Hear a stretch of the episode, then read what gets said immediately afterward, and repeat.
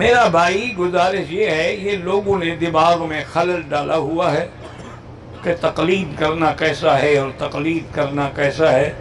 تقلید کے بغیر تو گزارا ہی کوئی نہیں۔ اب دیکھیں نا، امام جب نماز پڑھائے گا، امام رکوع میں جائے تم جاؤ گے۔ تقلید تو کر رہے ہیں کہ وہ رکوع میں گیا، تم بھی رکوع میں وہ سجود میں گیا، تم بھی سجود میں۔ اللہ اکبر کا، تم نے بھی اللہ اکبر کا۔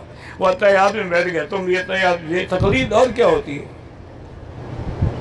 اور ہمیشہ ایک میری بات ہمیشہ یاد رکھنا میرے پڑھے لکھے ساتھی جو ہیں طالب العلم کہ پوری دنیا میں بارہ سو سال، چودہ سو سال میں صحابہ کے دور سے لے کر آج تک یا مجتہد ہوتا ہے یا مقلد ہوتا ہے۔ یا تو آدمی خود مجتہد ہے، اتحاد کرتا ہے۔ اگر وہ مجتہد نہیں ہے، دین میں، مسائل میں اتحاد نہیں کر پھر وہ لازم کسی کی تکلیف کرے گا۔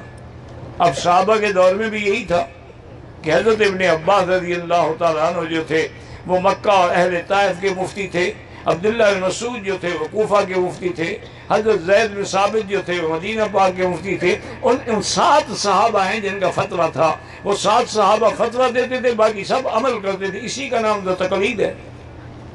تقلید کا کیا معنی؟ کہ کسی کی بات پر اعتبار کر کے مانے اور اس سے دلیل کا مطالبہ نہ کرے۔ کہ جی دلیل دو تو پھر تقلید تو نہ ہوئی نا۔ اب جتنی کتابیں آپ دیکھ رہے ہیں، مصنف عبد الرزاق ہے، مصنف نبی شہبہ ہے، اور کتابیں ہیں، سب فتاوہ ہیں صحابہ کے۔ صحابہ سے لوگ فتاوہ لیتے تھے، دلیل کسی نے نہیں پوچھی۔ اور یہ بات بھی یاد رکھیں جی ایک مذہب کی تو لازمی ایک کی ہوگی۔ اب مدینے والے ابن عباس کا قول نہیں مانتے تھے، وہ کہتے کہ ہم تو حضرت زید کے قول کو مانیں گے ہماری مفتی وہی ہے اور اصول بھی یہی ہے کہ لازمی آدمی کسی ایک کی بات مانے گا۔ دو کی تو نہیں مان سکتا نا۔ دو کشتیوں پہ چڑھے گا تو غرق ہو جائے گا۔ اب وہ ایک کون سا ہو؟ چونکہ صحابہ کے زمانے کے بعد، تابعین کے دور سے ہی یعنی تدوین جو کی گئی فقہ کی، وہ صرف یہ چار مذہب ہیں جن کی مدون ہے فقہ۔ یعنی مرتب ہے، موجود ہے، حنفی، شافی، مالکی، حملی، اور کوئی فقہ مرتب نہیں۔ پھر جن جن ملکوں میں جو فقہ پہنچی، اسی کی تقلید کرنی ہو تو انشاءاللہ کوئی جھگڑا نہیں ہو سب مذہب معتبر ہیں، لیکن سب سے زیادہ محقق تحقیق جو ہے، امام ابو حنیفہ کی۔ کیونکہ باقی تو سارے ان کے شاگرد ہیں۔ امام شافی جو ہیں، وہ محمد ابن حسن شیبانی ان کے شاگرد کے شاگرد ہیں۔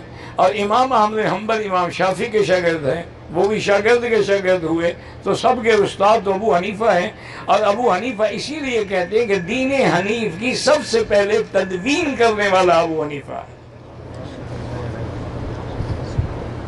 امام کے پیچھے صورت فاتحہ پڑھنا، امام احمد حمبر رحمت اللہ نے فرمایا ہے کہ مکے میں، مدینے میں، اسی طرح مصر میں، تمام جگہ جہری کی رات میں امام کے پیچھے نماز نہیں قرات نہیں کی جاتی ہے، بلکہ منع فرمایا ہے، کیونکہ یہ قرآن کے حکم کے بھی خلاف ہے اور حدیث کے بھی خلاف ہے۔ قرآن کہتے ہیں، جب قرآن سنو، اذا قری اذا قری القرآن فاستبعوا له وانصتوا۔ اور حضور کی حدیث ہے، اذا قرأ فانصتوا۔ جب امام پڑھے تو تم چپ رہو۔